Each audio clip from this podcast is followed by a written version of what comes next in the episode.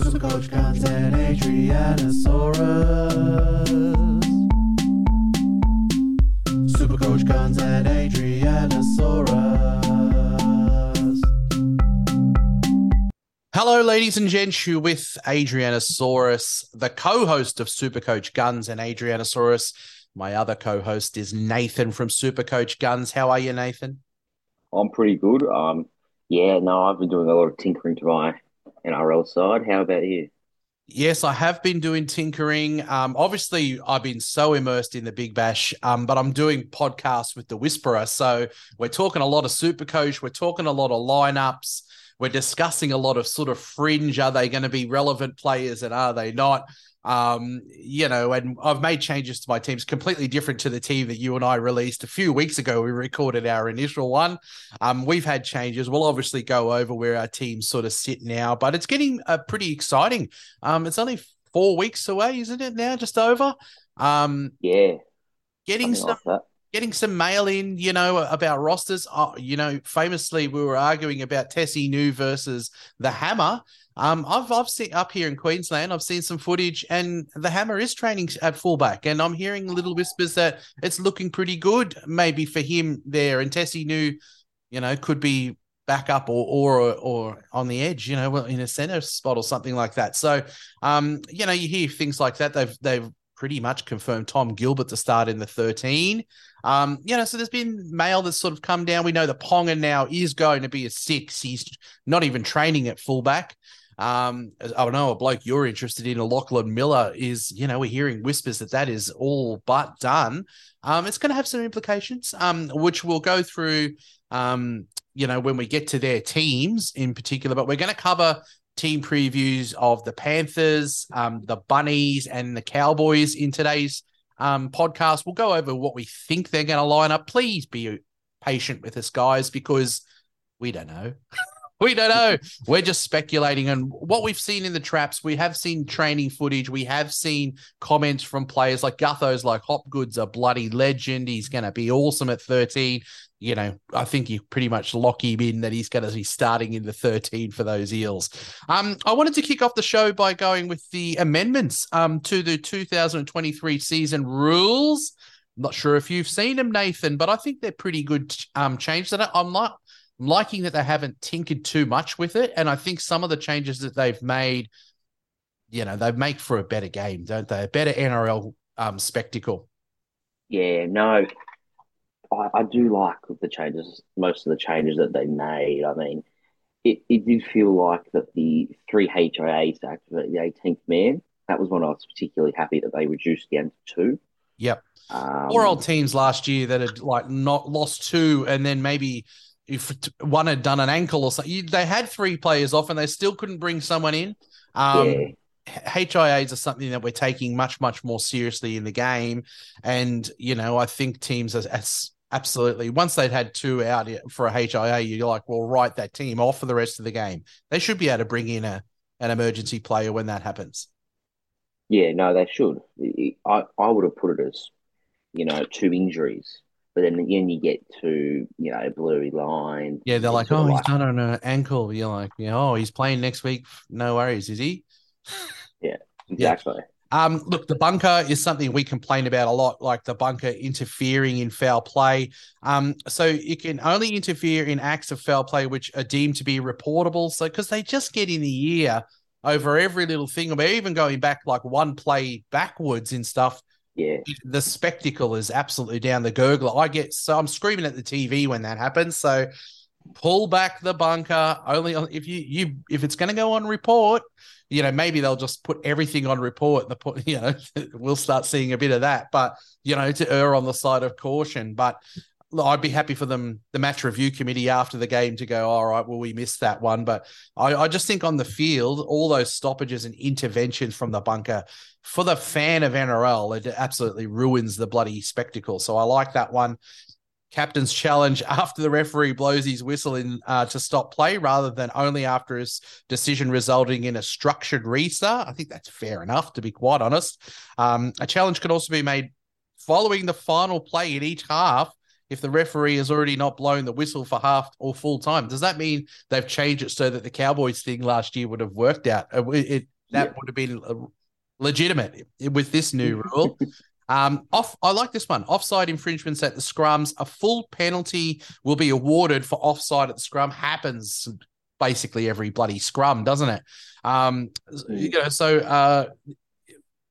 Offside at the scrum infringements by the defensive team anywhere on the field. So it's a full penalty now, which I like. And teams can decide between repacking the scrum or taking the penalty themselves. I think... off air, we were saying you soft draw early. You got someone like Val Holmes is a pretty good goal kicker. There could be a few extra points on offer because I'd say if they're like 20, 25, 30 meters out, they'll just take the two, won't they? Most likely. Yeah, no, they will, and it makes goal kicking backs a bit more. You consider them a bit more with these new rules too, wouldn't you? Yeah, I think it might just help the goal kick. Goal kickers could be just a tiny bit more relevant this year. 10-meter compliance in the general play. Active defenders must have both feet in line or behind the referee when setting the 10-meter defensive line. Referees can also award a full penalty for multiple offsides as opposed to a sin bin. So, Viti, I like that. Anything that I really feel like I watch some games and like, that was a bloody rubbish 10. They've just set clear parameters for how the 10 should be, and it'll just result in penalties if they don't do it. I think it's going to keep a respectable 10, which I think could just keep a bit more of the attacking brilliance, to some of the halves and backs, because it's a proper 10 would be lovely, wouldn't it? Yeah, it would be. And I think some will argue that it's nitpicking, but, you can't just give a person an inch and they'll go a mile, that saying. It's a bit like that in this situation. Yep. Completed tackles, they'll call held and release when the tackle's complete rather than the separate calls of held and release. Good, because it's bloody confusing. Even to the bloody players, they've got no frigging idea half the time. Look, I think the biggest one that could have Supercoach implications is the grounding the ball. Tries will be awarded if the ball rotates from the hand to the wrist or the forearm, providing there's no obvious separation between the ball and the hand and the arm. I like it because if there's no separation, that's we've called that for ages. We've had torso groundings. So it makes sense to me. Do you think that'll just simplify some of the put downs? You just see daylight in between it if it's in the arm region and the wrist, and no try if there's a gap. If they keep it all together, you can look a little unco and as long as there's no separation, try. I think we probably, how many tries do you reckon last year were disallowed because of that? Oh, there was definitely a few. I would have said there was at least, 2 or 3 around across all eight games. Yep, I reckon so. I reckon probably 50 to 60 in the year. So, I mean, that's probably going to be good for Supercoach purposes as well. That's all we're going to do, sort of touching on the rules. I think they're better. I'm excited for this year in the NRL, just with those changes. I like less bunker, a lot of the nonsense disallowed tries when it really looks a good try to me. I like penalties for offsides on the scrum and such. I like all of it. I think it's really good by the NRL this year. Let's kick off the show. Let's go to round 2 of the show, and we'll go through our teams, which I'm sure are very different to where they were. My latest build of my team, you know how much dollars I've got left over? How much? $0. I've never done that before. I've got absolutely $0. I've never been they always post it on the socials when someone's like, oh, look, must be Kismet. I've never done that, actually. I've never just landed it when I've got the players that I wanted, and I've got $0 in the bank now. You kick us off with your lineup, how you're looking right now, and we'll talk through some of the reasons or the changes. Okay. So at hooker, I have, in my opinion, the two set and forget hookers this year, Harry Grant and Brandon Smith. Harry Grant, I can't pass up on. People are saying, well, Reece Robson might perform at the same level. He won't. It's just he's just not as good. He's not as good of a player. Both of them are going into their NRL careers. They're probably both been starters for around 2 years properly in the NRL right now. Oh, this is Grant's 4th year going into. Anyway, but my point is that Grant's a light years better in Supercoach. Like, I don't think Robson even averaged 64 against 80-minute hookers, playing 80 minutes against top 8 teams last year. Harry Grant averaged, I think, late 70s in the exact same position, you know? Yeah. Well, the way I see Harry Grant is that he didn't play, he didn't average 80 minutes. I think it was 74, something, you know, it was in the 70s, I think, last year. Reece Robson did start off with much, much lower minutes and then built into minutes. But all I would say to people is you don't know that Reece Robson's going to get 80 minutes. You know, he could be spelled by Cotter even, or they may take in someone on the bench. Yeah. And look, Harry Grant, you take a cheese out of there who was definitely in a minute share. You know, there's got to be maybe a minute uptick for him. You know, and you've got some, he's such an integral part of that Storm lineup. Oh, sorry, the dog's in the background as the missus is leaving, going crazy. Yeah, so I like it. Look, I'm not going to tell people not to go Robson. They got a really soft draw to start the year. I think you could go Cook. If you really, they've got a tough draw, but I think that Cook is an exceptional hooker, and I think that Robson at a discount with their soft draw is a pretty good one as well. But I'm in the same boat as you. It's Harry Grant. I think he's going to be the best hooker easily all year long. I remember when in the very few rounds that I didn't own Harry Grant last year, I was rocking in the corner. I was like, I can't believe I've done this. This is shocking, and I don't want that feeling round one, you know, and that's why I'm picking him. Brandon Smith, he's an obvious selection, undervalued. He averages, 73.6 when he's playing more than 65 minutes at hooker. Mm. And he's priced, you know, maybe just under half of that, probably 30 points undervalued from that. So he's a locked-in selection for mine. 100%, yep. Yep, front row. I've gone with Daniel Saifidi and Tom Gilbert. Saifidi, again, another pretty obvious one. Averaged 60, high 50s, early 60s in the last few years. Price of 44 average, you know.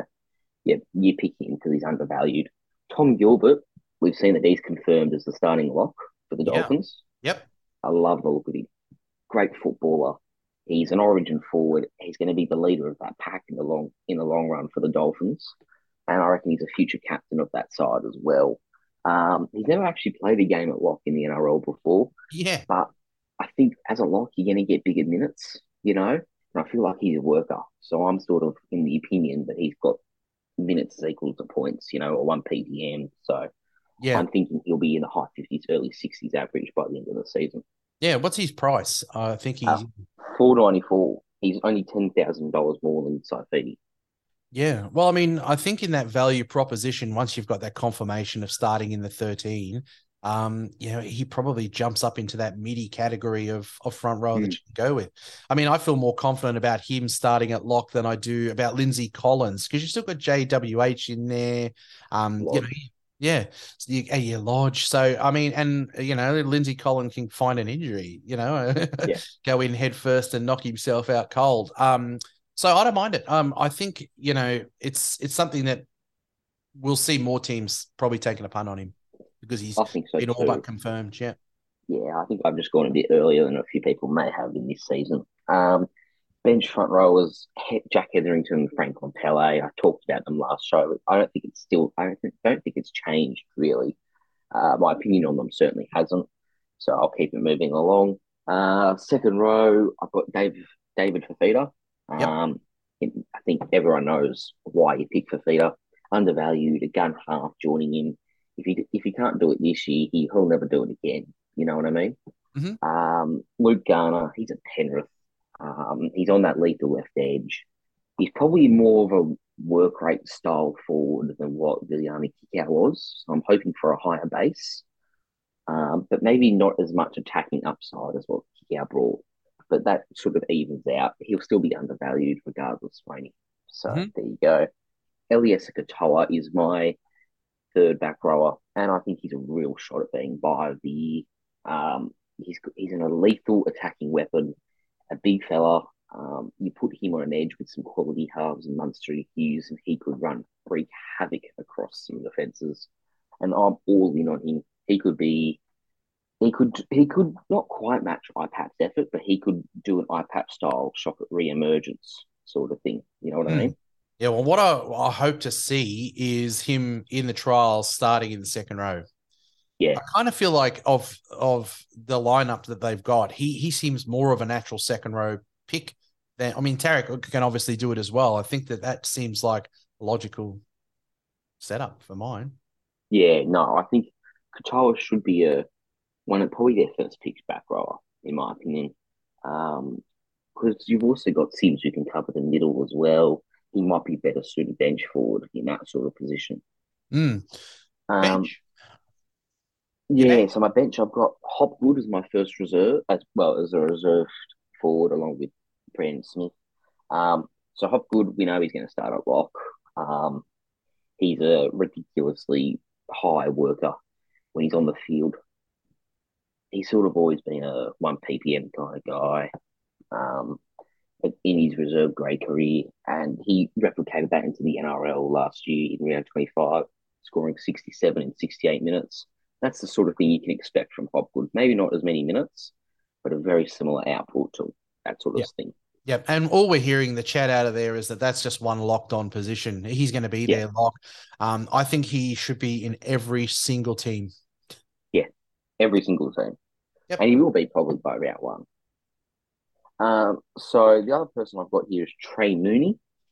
Yeah. Now, I don't know what the goss is about him, but he's looking pretty good for a bench spot, and there's some whispers that, you know, he's going to eventually take over that 13 spot, and in which case, if he can start out as a benchie and earn his way into the starting side, he could become a season-long hold if he performs, you know. 234, 800, it's not – you can take a punt. There's so many options at that price that if he fails and doesn't quite live up to the hype, you can just flip him sideways to another guy. Yep. Look, that is the mail I'm hearing is probably not to start. They might be going for Horsbrough. They might, throw Elliot Whitehead back there and put CHN in the second row. But they see him as that future. I mean, in that same mold there as Hopgood, he's got that sort of stuff about him. He's a very likely customer. If he didn't get a bench spot, you'd obviously have to think about something else to start the year. You'd want at least minimum for him to be on the bench so we can start generating money, and hopefully does grow into the position. But look, people are taking a speculative on a lot of 200 and something prize. How's it any worse than Bloor? Yeah, exactly. And we won't really know definitively who's where at that price range until TLT, so it's just all speculative place deals. And I say that as a warning for my next pick. I've gone Bryce Cartwright. Brycey! Yes. Party. I am a believer that they will use Ryan Madison as a lock forward off the bench. Oh, let me hang on. I'll give you one of these. Are you for real? I am for real. I'm thinking that they're going to play. Maddo will come on after, 25, after the first 25 minutes. Hopgood's taking the sting out of the game, but he moves to prop, and then they bring Madison on essentially for one on RCG and Paulo, because that Hopgood can play big minutes in a row. Then you've got Bryce Cartwright, who I would have said is a better edge forward than Matthew Dory, his competition. And you've got him and Sean Lane doing their thing. And Cartwright, when he's playing 80 minutes, he's a superb footballer, really, in the top team as well. Yeah, well, we're going to cover their lineup, so you'll see how I've got them lining up. Look, that's obviously a tentative one. You want to see? I mean, obviously, Maddo's he's not going to get a chance to overturn his thing, is he? His idiotic. I'll sit out 4 games. Is it 4 games? 3 games. 3 games. $3,000. What a bloody nutcase! What a nutcase!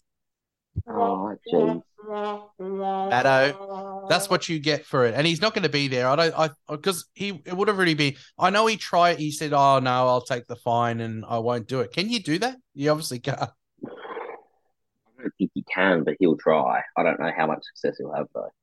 I mean, because it's such a future thing. Because we're in the off season, I don't see why you can't. It doesn't matter. That was the option before. Yeah. Why do you have to? Keep it. You're like, oh, okay. Well, I took it then because I was carrying a niggling injury, so I thought that'd be the best thing to do. But now I've had a quicker than that recovery, so I'd like to take the fine. It hasn't happened. It's a future event. They might approve it. I don't know. I really don't have an answer on that one. I'm afraid. All right. Well, we'll keep moving on. Bryce Cartwright, Cardi. I'm sure I can't believe he hasn't ever appeared on your never again list. Oh well, you see, I haven't been burnt by him as much as I would have liked. See, the first season I played was the year that Cartwright went nuts. Oh, well, get ready for it this year, I reckon. Yeah. I might get burnt by him this year. Anyway, halfback, I've got Cleary and Hines.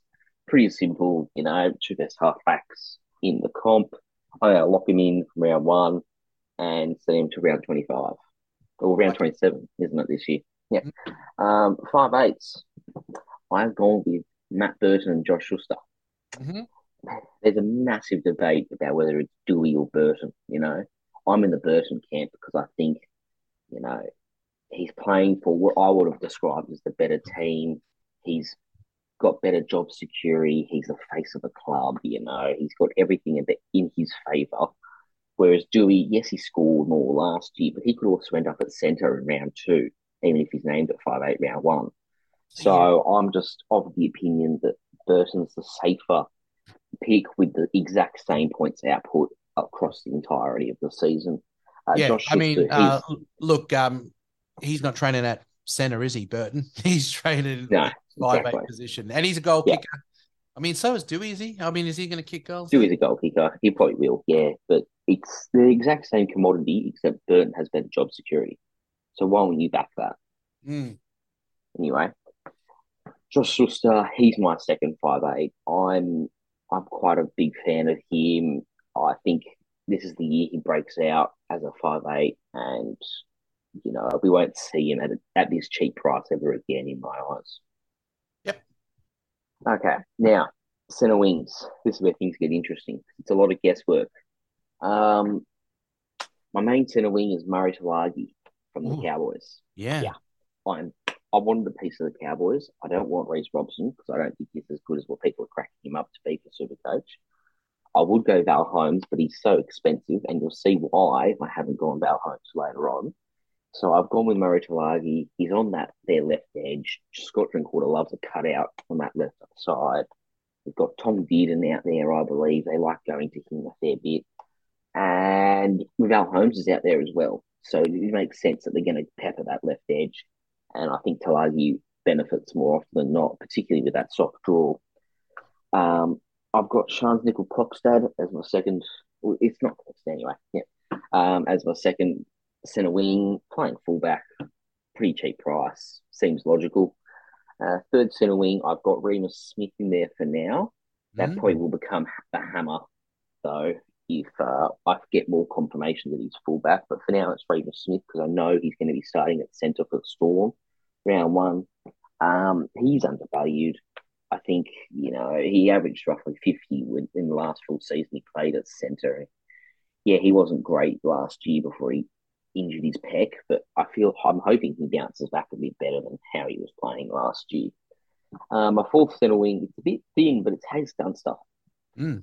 And now I think that he'll get the right wing spot for Parramatta round one, and he's a good footballer, and I think he's undervalued for what he will produce. I'm not saying he's going to be a world beater. I'm saying he's probably going to reach maybe the full $50,000 mark.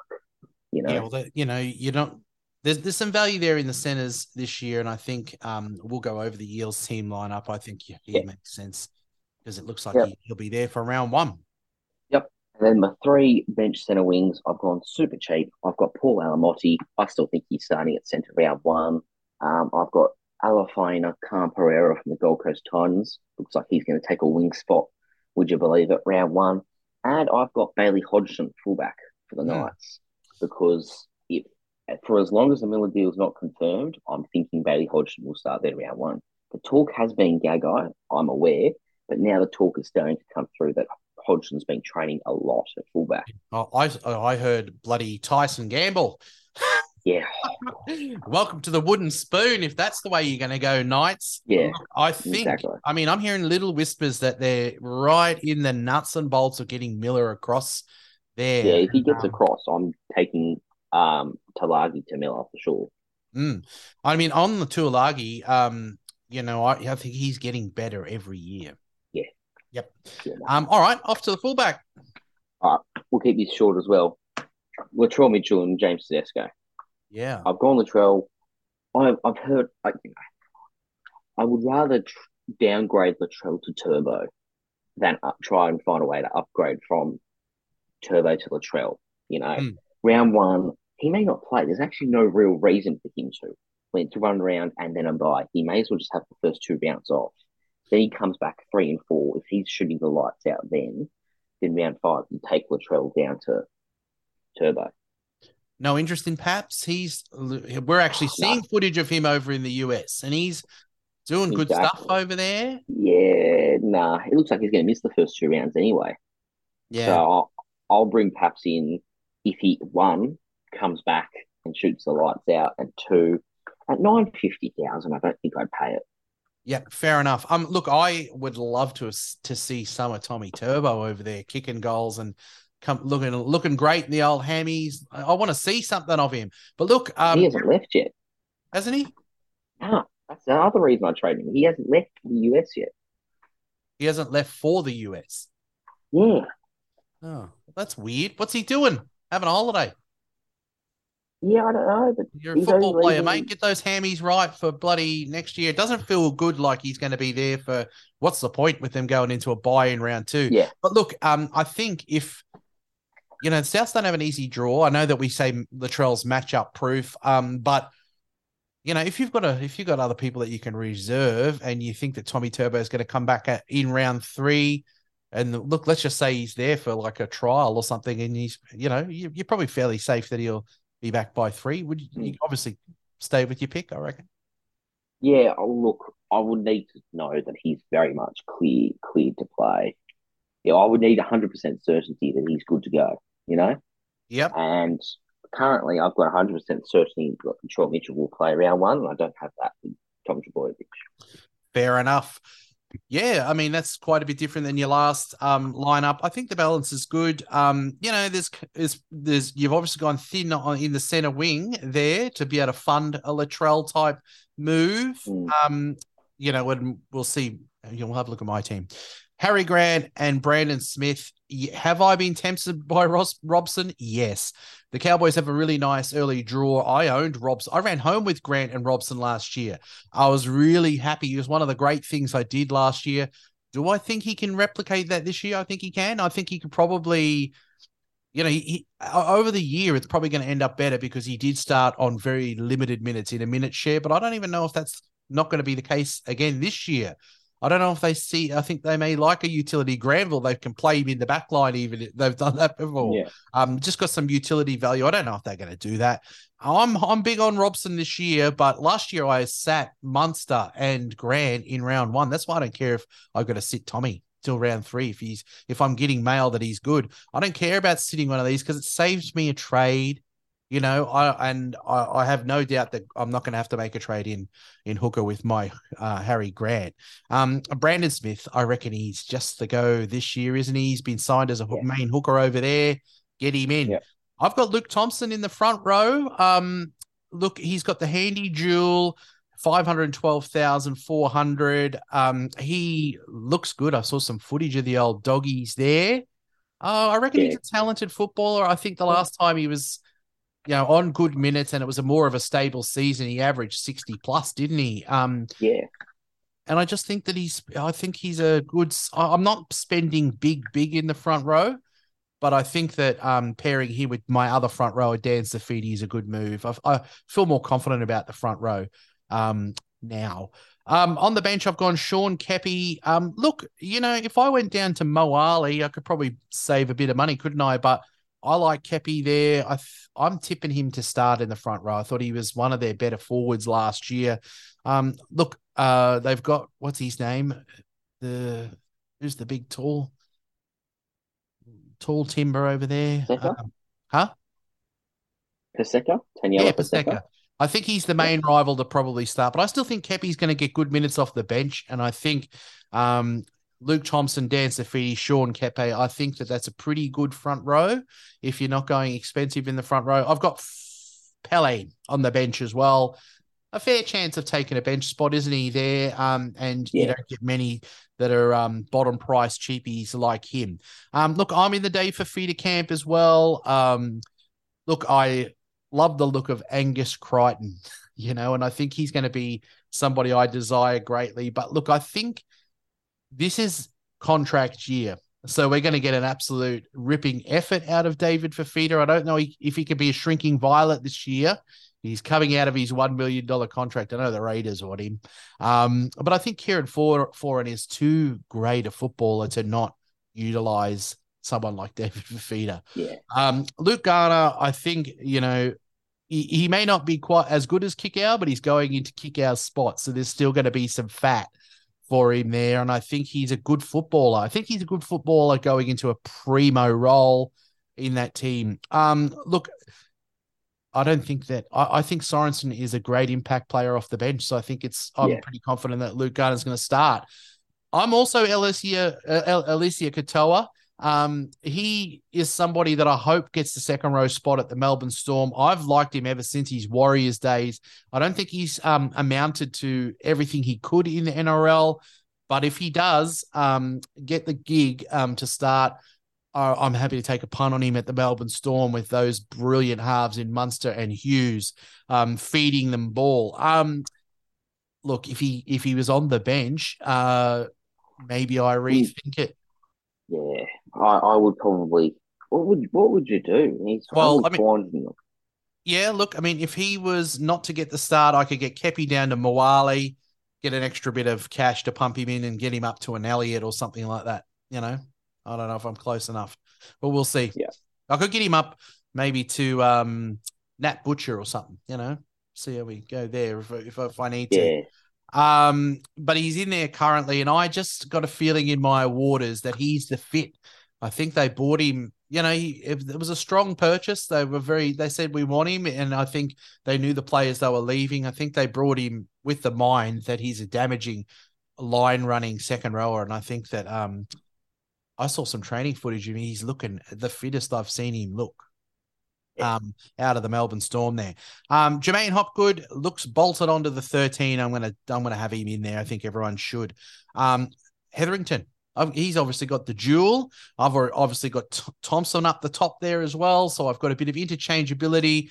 You know, I see comments. There's no way he's going to start at the second row in that team. Look, I think he's going to get good minutes regardless. He's 266,600, and I think he's going to get good minutes in the team. I'm tipping that he's going to probably start. I don't really think, you know, Brodie Jones is any superstar, and he's probably the only other one that I reckon would take the second row spot. I'm tipping him to start. If not, off the bench. It's not a big outlay of cost to start with Jack Hetherington. He is a bit of a lunatic, though, let's be honest.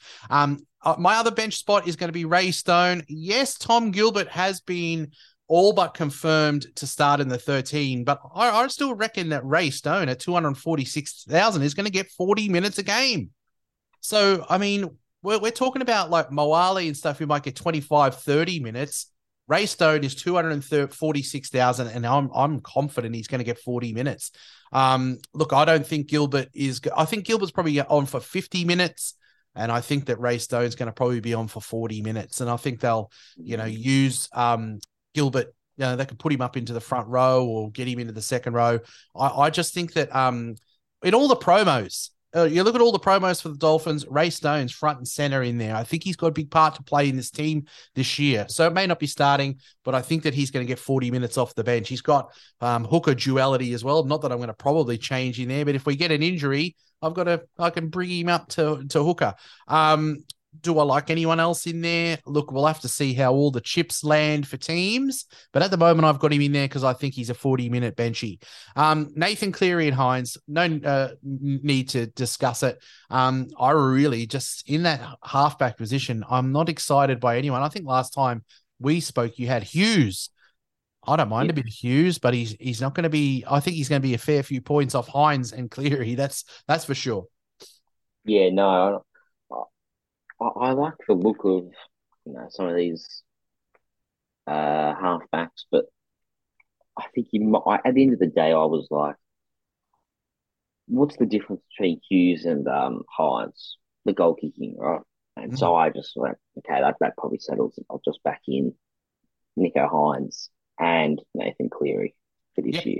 Look, I've got Matt Burton in the 5'8". It was kind of, I mean, I was Dillbags when we last spoke. He was pretty expensive. I prefer Dewey. I think he's an absolutely ripping 5'8". You know, he's such a Dewey's a good Supercoach scorer. Burton last year, he had some ups and downs. He, you know, he's up and down.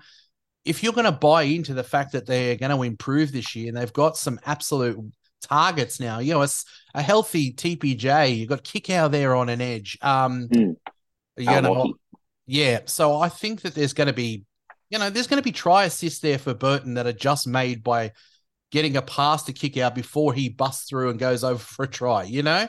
Yeah. There's a weapon there, and that's a try assist that he wouldn't have got in the past. There could be more goals on there as well. And, you know, he's at a price that makes your team work. So I've got him in there. I've gone Schuster as well. I mean, I've seen some people there going Sullivan from St. George. I reckon you could go one or the other, but look, St. George are on the bye in the first round. So you hate if they go, oh, no, we're not going with Sullivan. He's going to be the bench hooker and we're going to start with Mbai. I'm very confident that Schuster's going to go line up in the 5'8" position for the Manly Seagulls. I have gone and splurged on a Val Holmes. Last year, if you listen to my podcast, I was a whingy piece of shit. I was whinging about Val and all the points he was getting. Look, he in today's modern game, in an attacking team with a good run, who's, you know, a goal kicker, centers are getting points now. They're getting points where 5'8" were getting in the past. I.e., me complaining about Cody Walker getting ripped off. Val was the recipient of last pass a lot last year, and I think the new rule changes benefit him as well. I have one Cowboy in my team. One thing I will say is I'm going to have a slice of that Cowboys team somewhere, you know, maybe, and I'm like, should I go save some money by going Grant down to Robson? No, I want Grant. So the person I'm going to take in from the Cowboys team is Val Holmes. One of my big regrets from last year. I'm not going to regret it to start this year. Val's going to be probably a top 4 center winger again this year. And that run to start the year, they hardly leave Queensland. They're up against soft matchups. They've got an easy one first. It's the Raiders. Yeah, no, it is.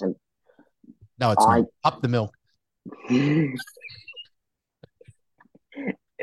away. It's a away game. It's a home game for the Cowboys. Yeah. Cowboys at home are really good too.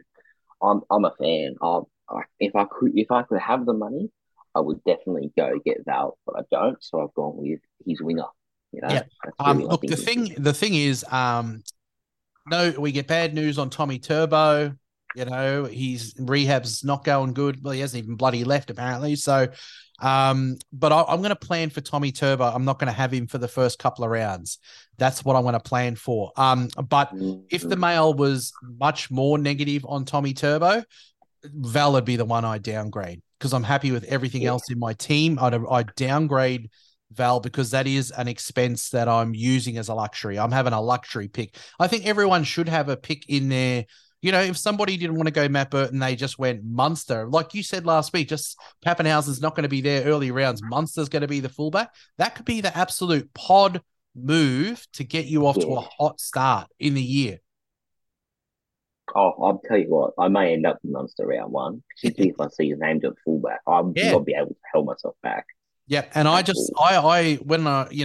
in there To'o last time we spoke, and then I had a look at the Cowboys draw because I'm obviously we're doing them today. Yeah, and I'm just like, oh, wow, Val's going to be on for some big points in this game. Isaac Thompson, I think he's better than Tane Milne. I think it's his position to lose. Look, if the first couple, Tane Milne's back round 2, I think. So if Thompson jumps out and Tane Milne gets the spot, you know, we haven't had price changes. You can adjust if you need to. Charles Niggle Clockstar, I've got him in there. He's a fullback. You know, they've all but confirmed that he's going to be the fullback, which I think that's a pretty good one to have in there at his price point. I've gone Tommy Talau. I did have Charlie Staines, but obviously I told you at the start of the show I got $0 left, so I don't even have enough to go Talau to Staines. I think Staines, if he was the fullback, I really like the look of him at fullback, to be quite honest. But I also like the look of Tommy Talau. Now, Tommy Turbo has found an injury, hasn't he? Here, there, and everywhere. Yeah. But it looks like he's pretty locked on to a centre position in that West Tigers team, unless they go and put Dewey in the centres. Yeah, no, I wasn't sure. Like, you got Brent Naden, you got Kapoa, you've got Talau.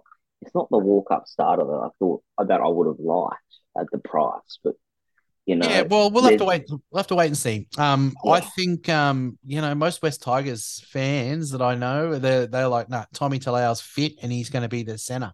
I mean, Tommy Talau's probably got more runs on the board than Kapoa, hasn't he? As a talent, oh, he's got I don't know. I don't know. Kapoa had some pretty good raps coming out of him from the Roosters, and then when he went over, Kapoa only ended up there because Sonny Bill came to the Roosters for a 6-game stint. Now, look, if it's not Tommy Talau, you know, I'd probably be willing to take a punt on the Hammer if he got the run. I had Remus Smith in my first run of my teams, but I didn't. You know, I changed my mind on that, and I also, in the most recent run of my teams, had Tyrell Sloan.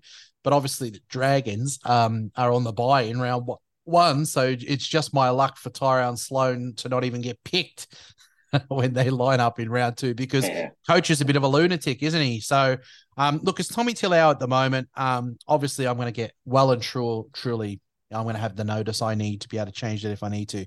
Hayes Dunster's on my bench, Alamotti's on my bench, and Khan Pereira is on my bench.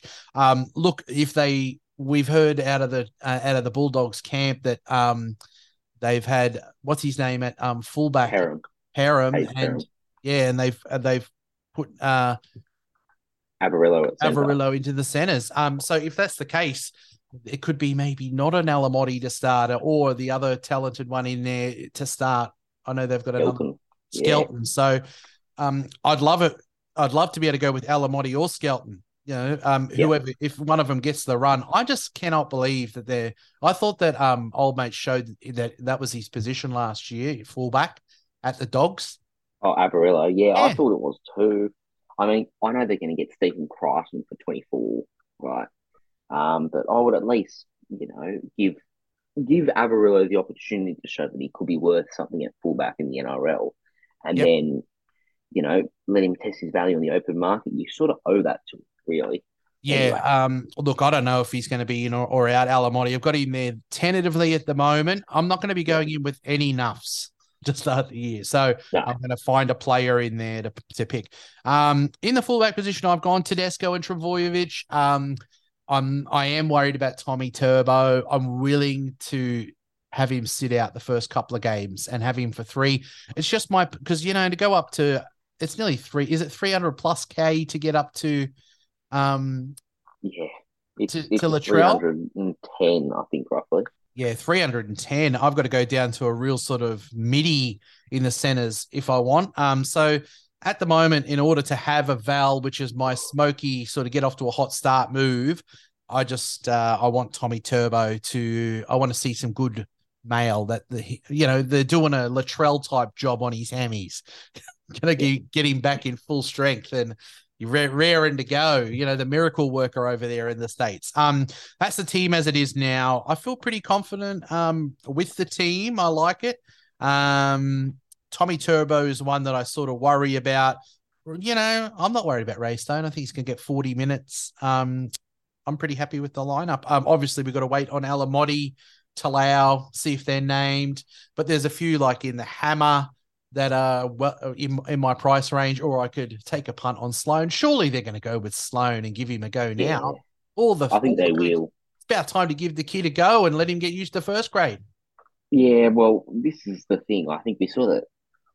What's his name? Paul Crawley released an article said that which might be unfair, but the Dragon saying essentially the Dragon season relies on how Tyrell Sloan performs.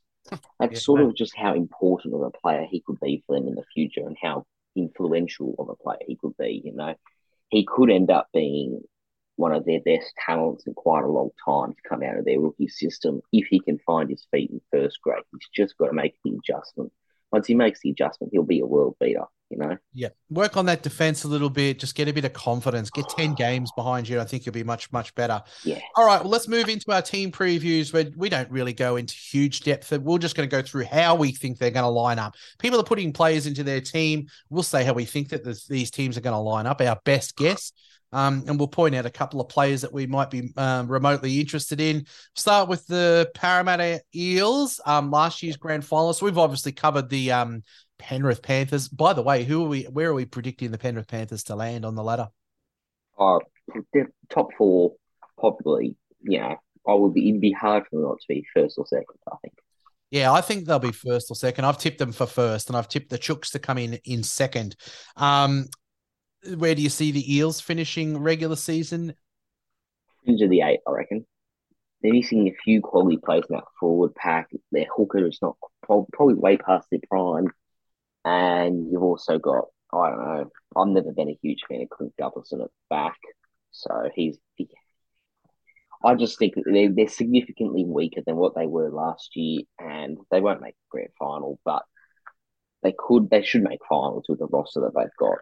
Yeah, I think I've got them down in fifth maybe or sixth. I don't know. I can't remember now. But look, the simple fact of the matter is that last year you needed players like IPAP, like Lane, like Maddo, like RCG. Yeah. You needed all of these guys on. That's how you get to a premiership. That's how you get to a grand final berth. The Raiders had it when we had John Bateman and, you know, we were firing on all cylinders with Jack White and having a season out of his skin. Shans was on fire at the back. You know, it all needs to fall in place, and you can't take out players of the quality of IPAP and I know they made him into that player, but yeah. He did play like that last year. Yeah. And the replacements, while it's yet to be decided, you can't take out Reid Marnie and you can't take out IPAP. I mean, look, I'm a Canberra Raiders fan, and I think that Josh Hodgson is at the tail end of his career. If you gave me a choice right now for my team, would I prefer Josh Hodgson or Reid Marnie? I'd probably take Reid Marnie. Yeah, no, I would too. The only thing that I could say is that, like, Hopgood's the one guy that could take him there. I feel like he's a candidate for probably already potentially the rookie of the year, potentially the lock of the year. Like, he's that good of a footballer. It would not shock me. He should play for Queensland this year. He's that good of a player. Rightio. So I'll go through how I think they're going to line up for round one, and you can tell me whether you agree, disagree, whatever. Gutho in the fullback. You've got Sevo on one wing. You've got Dunster on the other wing. I'm tipping him to start. Is old mate that got injured last year with the ribs there, Sean Russell, is he fit? He's fit. He's there. I don't think he'll get a game because Dunster's been higher up for a long time now. Yep. But all right. He's fair enough. We both have got Dunster in our team. Penasini and Wanga Blake in the centres, Dillbags and Moses in the halves, Regan Campbell-Gillard, Josh Hodgson, Junior Paulo, Sean Lane. I've tipped Jack Murchie to start in the second row. I think he's a talented footballer. Obviously, he come from the Raiders, so I'm high on him. And I thought he was really good at the Warriors as well. So I think while we've obviously got Maddo out for the first few games, I think Jack Murchie could be the guy that comes in. I don't mind you, Bryce Cartwright. He's played plenty of second row. He's got plenty about him as well with ball play. It's definitely got to be a possibility that he's the one that goes in there. But, you know, they've been saying nice things about Dury as well, as you mentioned. I think I'm tipping it's going to be Jack Murchie. Obviously, Jermaine Hopgood in the lock position. Onto the bench, I want to say it's Cardi. I think it's Makahizi Makatoa. I think it could be Ofahigi Ogden come over there from the Bulldogs. And Jacob Arthur, who I don't think should be on the bench, but, you know, he can do the utility type role. Yeah. I've got other players being obviously Gerald Moimasia. They've said good things about him as well. He could maybe jag a spot in there on the bench. Maybe you've got Dury, who's been highly touted as competing for some of those main roles in the team. Rodwell, Weiramu, Greg, and Mitch Rain, obviously there as a backup sort of hooker. You know, because I feel like maybe Hodgson, coming off all those injuries, you know, there could be someone that needs to spell him, particularly to start the year for a few minutes, 20 minutes a game, something like that. What do you got different to me in that lineup? Not very much. I think our bench composition's a bit different. I was included that the Eels have. It's reported that Marty Powers joined the Eels as well. Ah, yeah, wow. Yeah, so I've got that in here. And I'm assuming we're doing round 117, not the best 17. No, we're doing round one. People are picking, okay, setting round up. All right. Yep. Okay, so I've got Gutherson at the back. I've got the exact same back line as you. So Sebo, Dunster, wings, Blake Panasini centres, the obvious halves. Then I've got RCG, Paulo as the front rowers, Hodgson at hooker. I've got Lane and Cartwright as my back rowers. I just think they need to get Cartwright more into the game. He's such a weapon with the ball in hand, and I feel like they missed him in the grand final last year using him properly. He could have broken that game open and got him back into it. You've got Jacob Arthur as your utility. I think he'll spell Hodgson for 10, 15 minutes, you know. And then I've got a bench makeup round one of Tapau, Nakatoa and Matthew Dory. And then I think as the season comes on, Madison will join the bench in place of Matthew Dory, and the minutes spread will be spread more evenly across the middle to accommodate Madison. Yeah, I mean, it could be made up of those. I mean, look, I've kept Dory out of mine and gone with Nakatoa. I think he did, you know, he's probably one that's got to be in the running for it as well, hasn't he? And I've gone Ogden. You know, he's a new purchase there, but if you've got Tapau coming, he probably takes precedence, doesn't he? Tapau's pretty punchy off the bench as well. I don't think Madison's going to come off the bench. I really don't. You look at Maddo, the quality of Maddo, and down to Jack Murchie and to Bryce Cartwright. You know, I think Bryce Cartwright's probably a 6 out of 10. I think Murchie's probably a 5 out of 10 footy player, and Maddo's an 8 out of 10. He's an absolute weapon. That's the reason why I think Murchie starts and not Bryce Cartwright, because Bryce Cartwright can ruin your first 20 minutes because of all popping silly passes or, you know, just slipping off a tackle. You know, Murchie seems like to take the sting out of the game, makes a good defender, runs a good hard straight line. And Bryce is a good impact player. He comes on and he just sparks them. Maybe that's what he could do. But look, we're not going to know where Maddo's going to be. You can't start your year with Maddo. So no. Till Maddo comes in and see where he's picked. Needless to say, if Maddo does come in, I don't think that it's going to be 80-minute performances out of their second row. I think with players like Dury, with Bryce Cartwright, you know, yeah, there's a lot of second row that could come into the second row. And I don't think Madison's even going to play second row this year. I see him as a lock forward, and they run with a full forward rotation pretty much in the middle. So I think Tapau and Maddo could start as second row, and then obviously Hopgood's going to come off because he's not going to play 80 minutes. You know, maybe Maddo goes to lock. You think he'll play 80 minutes? I feel like they might use a few of these. You know, Paulo, RCG, and Hopgood just to take the bite out of the first 20 minutes, and then Maddo can come on and just be like that little energizer bunny essentially through the middle. Again, he's a bigger boy than that, but you get the idea, you know what I mean? I think that could be the way they utilise him, and it could be very lethal, to be honest. Yeah, well, I think they need every minute they can get out of Maddo this year. He's already fucked them over with his I'll take the weeks instead of the fine.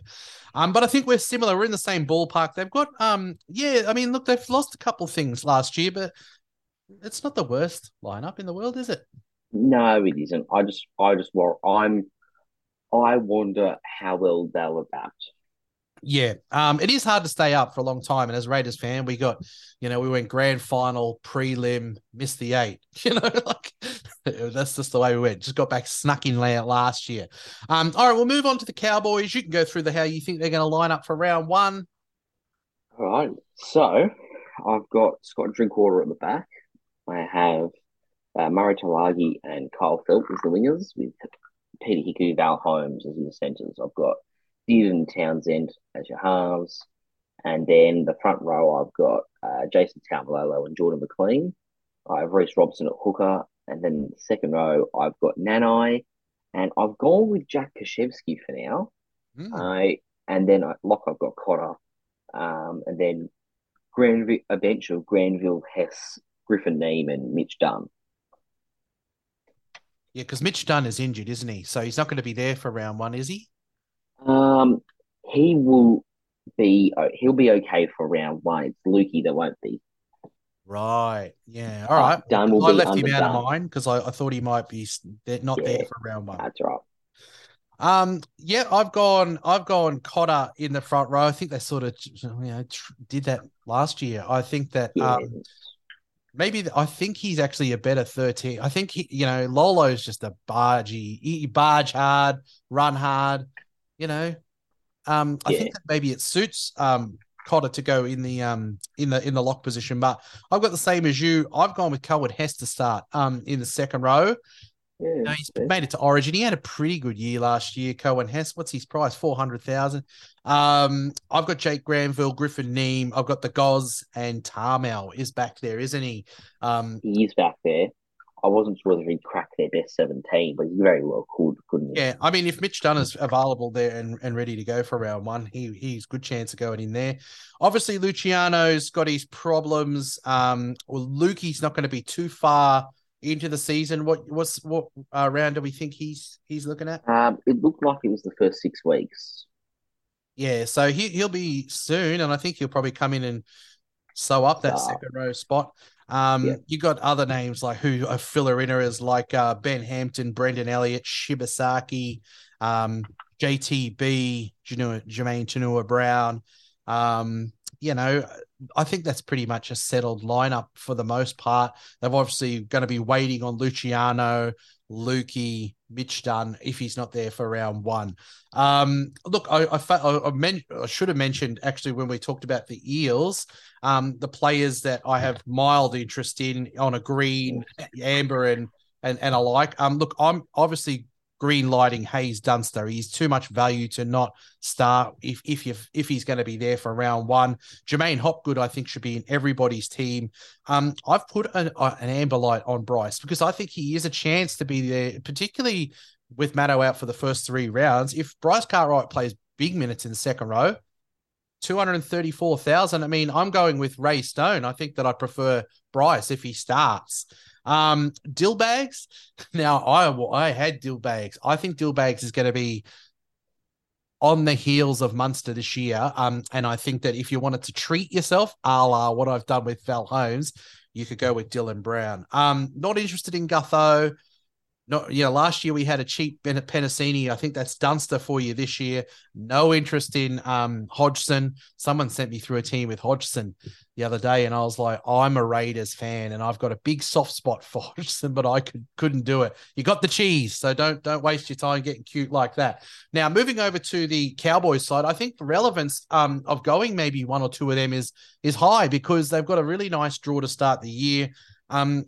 If you're not going to go spend the money on, Latrell. Anything wrong with going with Drinkwater?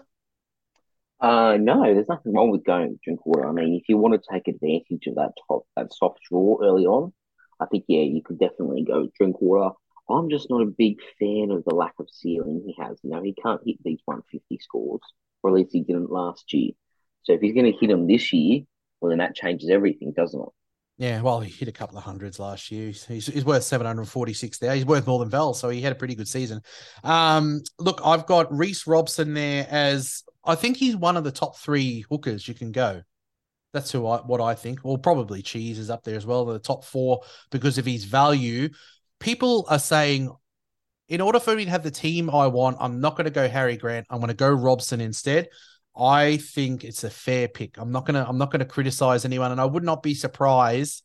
I reckon Harry Grant will probably, if I'm being conservative, I think he'll be 10 points better than Reece over the first 5 to 7 weeks. I know they've got a soft draw, but I reckon Harry Grant's ready to pop off and go big, bigger than he's already gone before. Ruben Cotter, 623,000. If you're looking, he's available in the front row only, isn't he, this year? We've lost IPAP out of the front row. Yeah. If you're going to go a premium, you can go Joe Tuppeny, or you could go Ruben Cotter and get a slice of a Cowboy. He had a ripping year last year.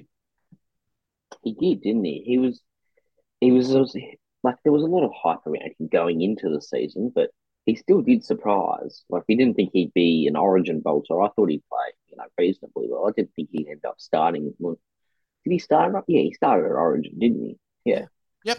I've obviously got Val in there. I had to mention him because he's in my team. He's a premium at 724,600, but, you know, I feel like everyone can have a treat. You're treating yourself to probably the best two fullbacks you can have. Obviously, with doubts over Pappenhausen and Tommy Turbo, your treat is to get the top two probably fullbacks. I've gone and got what I think is probably going to... I would not be surprised if Val Holmes is the top averaging centre winger 7 rounds in. Yeah, no, and I think that's fair. I mean, if we were to see that if we were to see that Turbo was definitely playing round one, I'd probably own Val Holmes myself. Yep. Look, some people have sent through to me a team that's got Nanai in there instead of a Fafita or a Murray or a Crichton. Is there a case for starting with Nanai? Oh, yes, there is. You're asking the wrong person this, you know. I'm probably this close to starting Nanai over Fafita. You know, I'm a massive fan of him. I think he could score potentially a try a game for the first 7 rounds of the season and, you know, reach that sort of 75, 80 average after 7 games. I think he got absolutely bonkers early on. And, you know, if I keep talking about Jeremiah Nanai enough, I'll have to pick him over Fafita. Well, I mean, someone was like sent through a question, Fafita versus Hudson Young versus Nanai. My response to them was, Hudson Young, can he replicate the tries that he got last year? I still think he'll be a great second rower this year. I just can't imagine that he could score as many tries as he did. He's never had that before, you know, about him. David Fafita, he's got to do something that he dropped off last year, getting involved. And, you know, the year before he was, 14 tries or something? Yeah. He has been a try-scoring second rower, but I have no doubt that Nanai will score a bunch of tries this year. Maybe not as many as he did last year, but I reckon he can. He'll be a try because he's so good under the high ball. That's it. That's the difference between him and the other two is that he gets unlikely second row tries because he's so good in the air. Yes, I think he could replicate it. Yes, I love it as a. If you're a pod hunter and you want to, I think everyone should try to get a slice of the Cowboys early draw, and I don't mind a Nanai. Yeah, I've just put him in for Fafita. Oh, there you go. Live trading. All right. Well, I think we're on the same sort of page about where we think the Cowboys are going to line up. Let's finish it off the show because we've just gone past the hour mark. Let's go over to the Rabbitohs. Yep. I'll go through how I think they're going to line up. Obviously, it's going to be Trell in the fullback. You're going to have Alex Johnston and Isaac Thompson to start the year on the wings. Campbell Graham and Isaiah Tass in the centres, Cody and Lachlan Ilias in the halves, Tavita Totola in your front row, Damien Cook in your 9.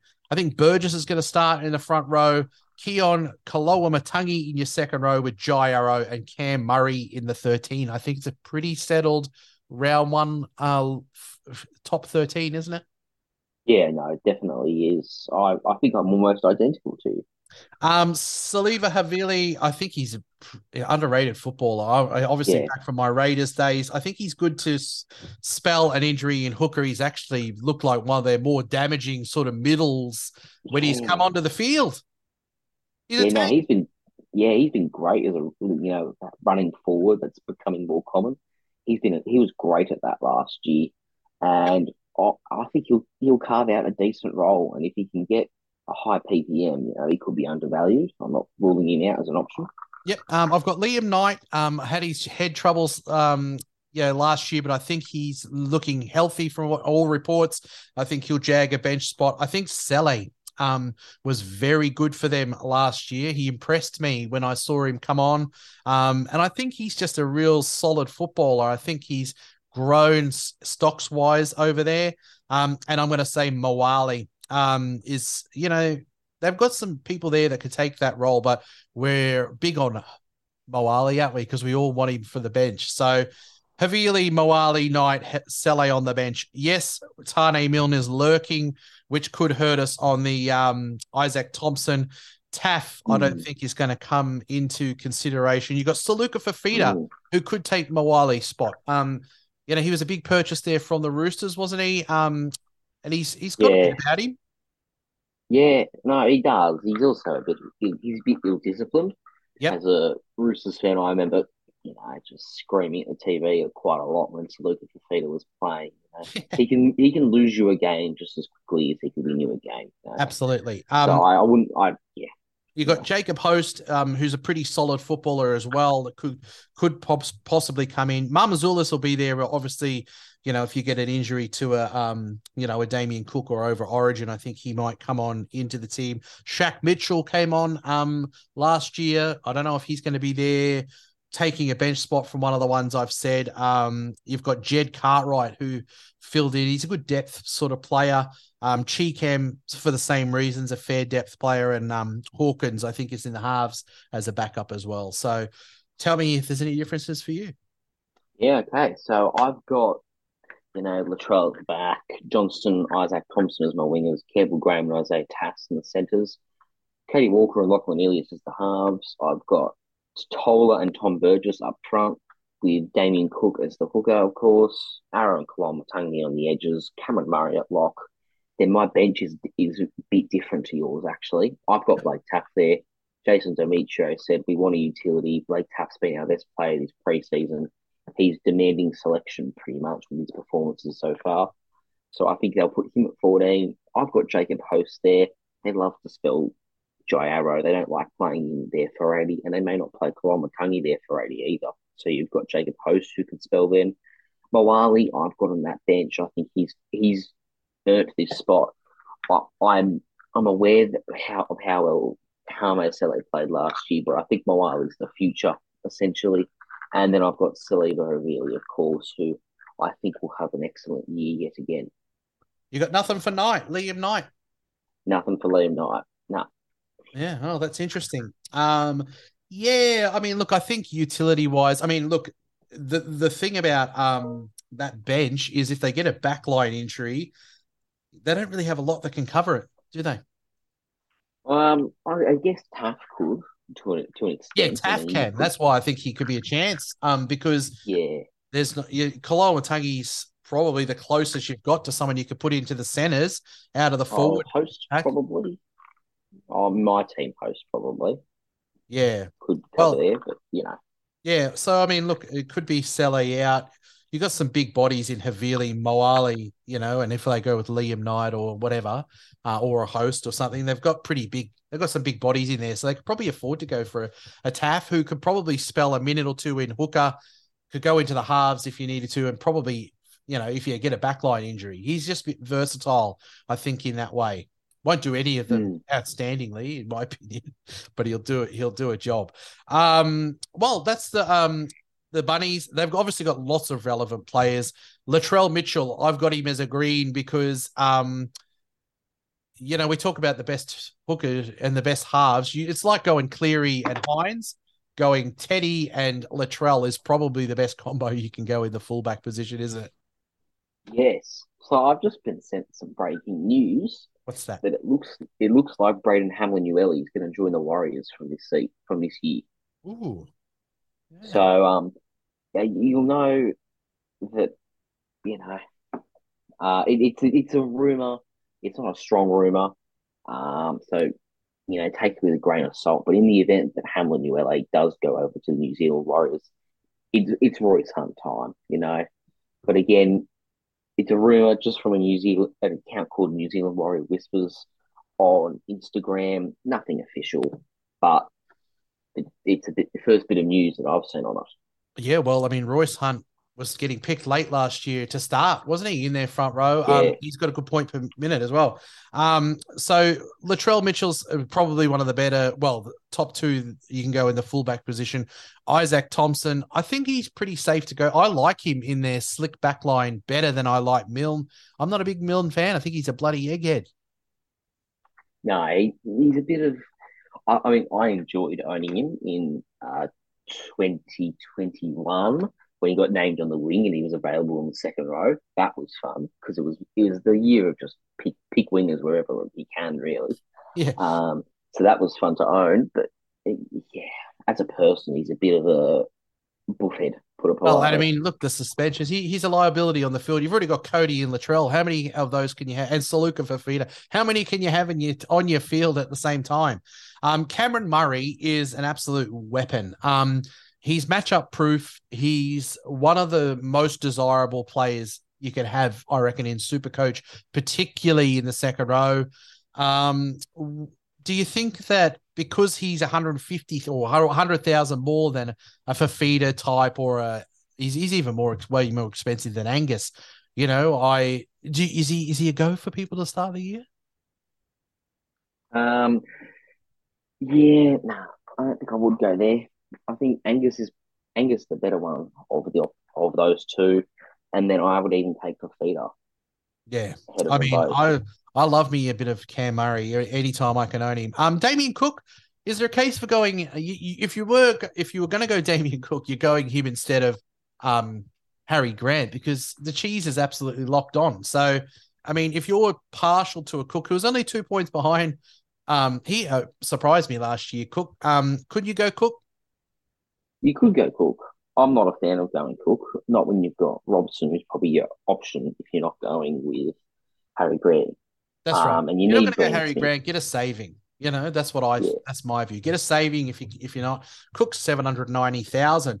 Obviously, Moali is one that is interesting because on merit, like you said, I think he gets a bench spot, and you feel fairly confident that he's going to be a cheapie that we can have, you know, on our benches. Keon Kalolamatangi came on in leaps and bounds last year. I'm not saying it's around one team sort of stuff.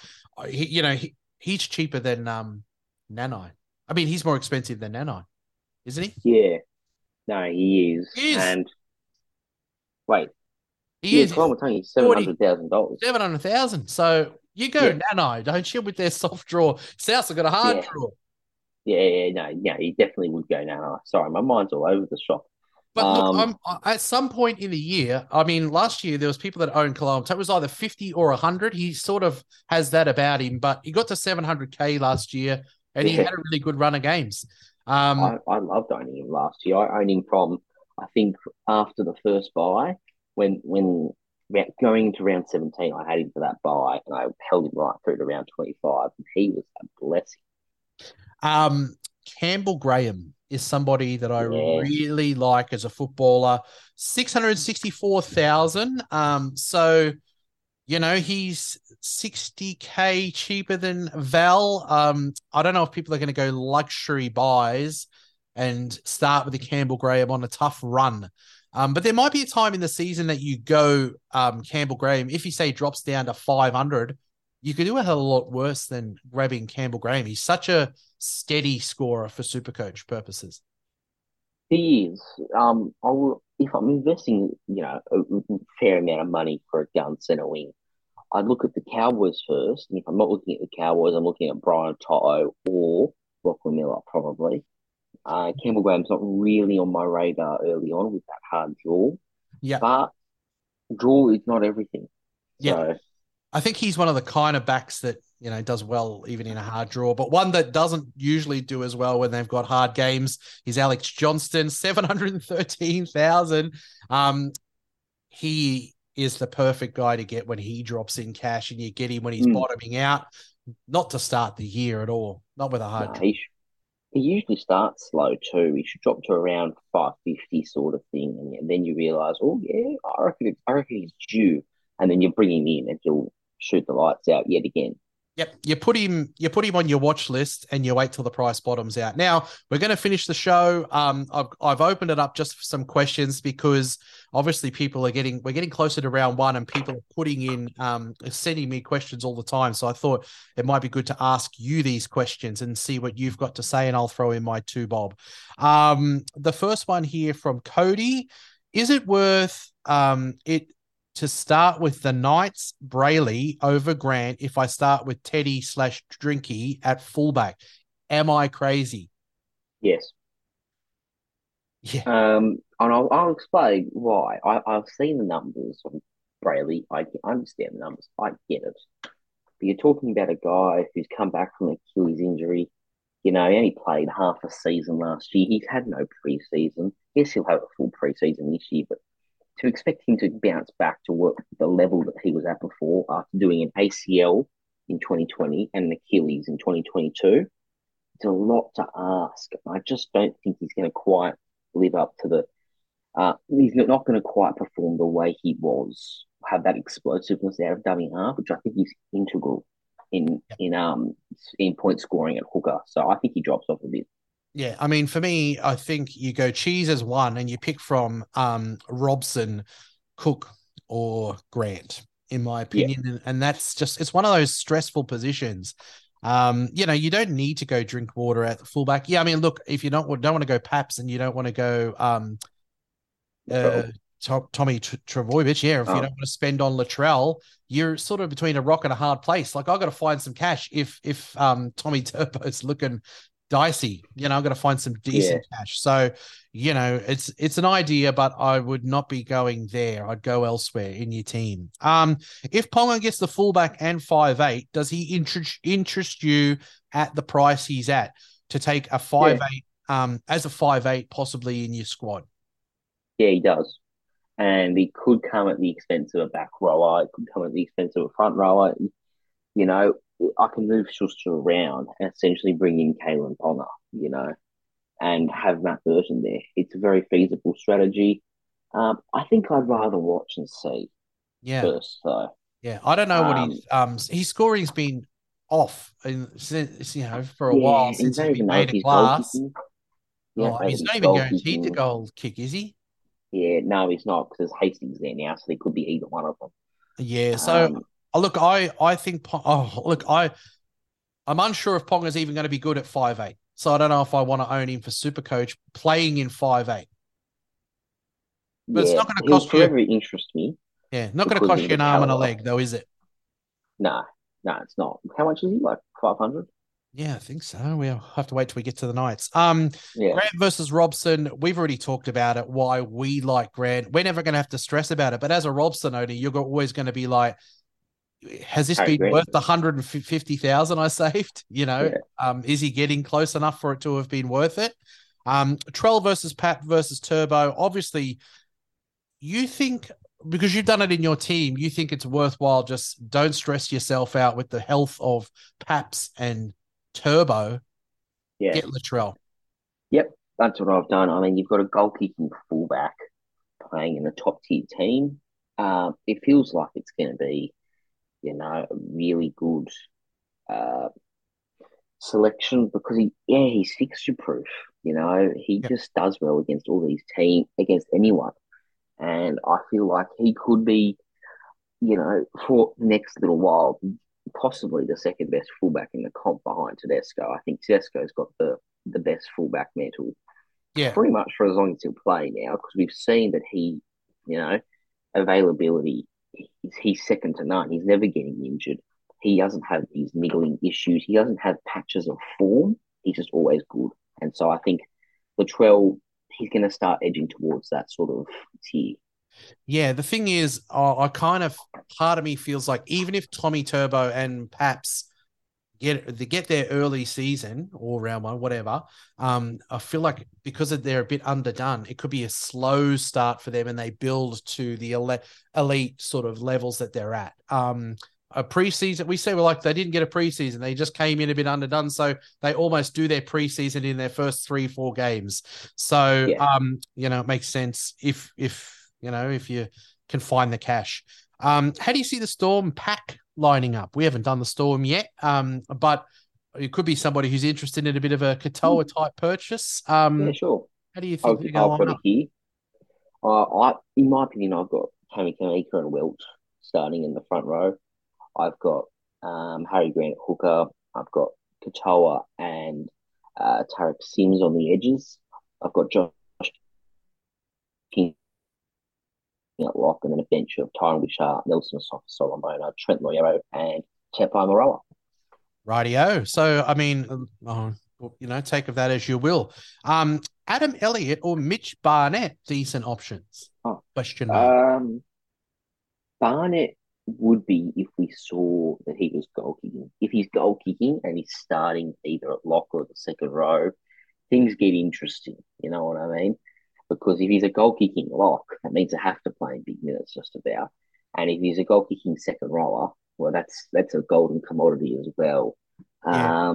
Sure, I'm sure Sean Johnson still kicks, doesn't he? I think he's looking absolutely sensational, Sean Johnson. I'm tempted. I won't do it, but I'm tempted. Yeah, we're always tempted by Sean Johnson, but I mean, looking fit doesn't mean he's going to have an absolutely ripping year. I like Adam Elliott. I loved having him at the Raiders. I'm sad that he left. He's got to be playing decent enough minutes in that Knights outfit, doesn't he? But it could be it could be a lot of what we used to get frustrated about Mitch Barnett at the Knights. That's how I feel. Yeah, I know that Whisper is a massive fan of going Elliott at 13 round one, but I'm tentative because I know that they could do something stupid and they could be like, well, we have Kurt Mann, let's go with him. You know, they could invest in someone young. They could put Jacob Saifee there. They could blood Leo Thompson. You never know what they could do. They could do anything there. If in my best team, I'd have Elliott starting at 13, right? Mm. But you just don't know what they'll do, and you don't know the minutes. Yeah, I mean, there's some unknowns there. He's a big signing for them, I think. Yeah. So look, if it's a money thing, I would probably prefer Elliott personally, because I don't think Barnett's going to kick goals. I mean, look, if Barnett even played 80 on the edge, we were just like, if Barnett plays 80, you'll score 65, 70. Yeah, exactly. So you add goal kicking onto that and he'd be a top tier selection. Oh, absolutely. Look, the last question I've got in here is a gun second row forward essential? No, I don't think it is, because you could have a feasible second row of Aaron Clark, Luke Garner and Elias Katoa. And I'd say that's a pretty solid second row, and you should do well this year, you know? So you don't need to have a gun second rower. It's just that you're going to feel safer knowing you have one of David Fafita or Jeremiah Nanai, or, as we said before, Cameron Murray, Angus Crichton, you know? These four guys, they're different, but they make you feel safe knowing you've got an elite back rower. Yeah, you've got a 70s sort of guy. If you go these middies, you might have a 50s and you lose 20 points there. But if it's gaining you 40 points elsewhere in your team, you end up in the black. No, it's not essential. You look at teams and you go, that's the build they've gone with. You can see that. There's some people that have gone ultra cheap in their front row. There's some, I think the other place that I've seen a lot of ultra cheap this year is in the 5'8", you know. And centers, as is the case most years, are the places where I'm seeing you can go cheap.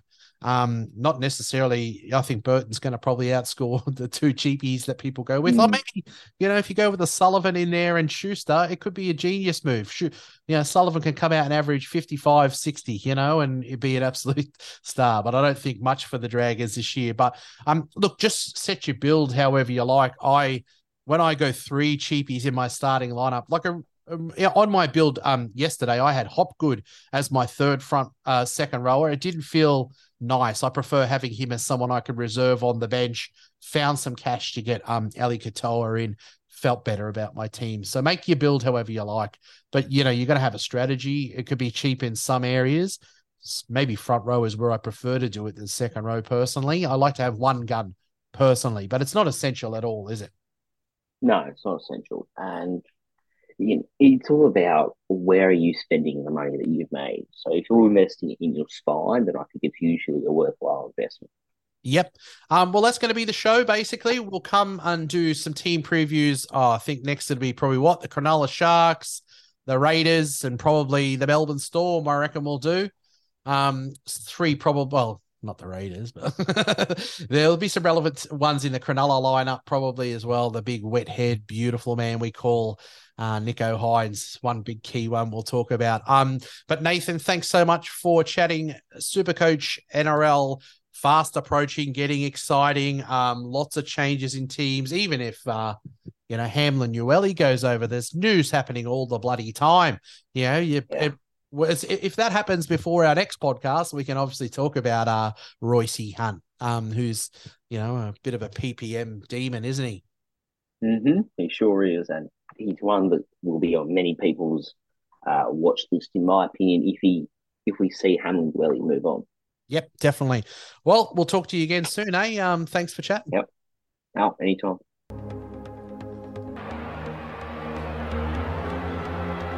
Kick and chase by Mullins. Kick and chase again by Mullins. This will be a miracle. Oh, it is a miracle. Oh, my goodness. You won't see anything like that again this year, and maybe never.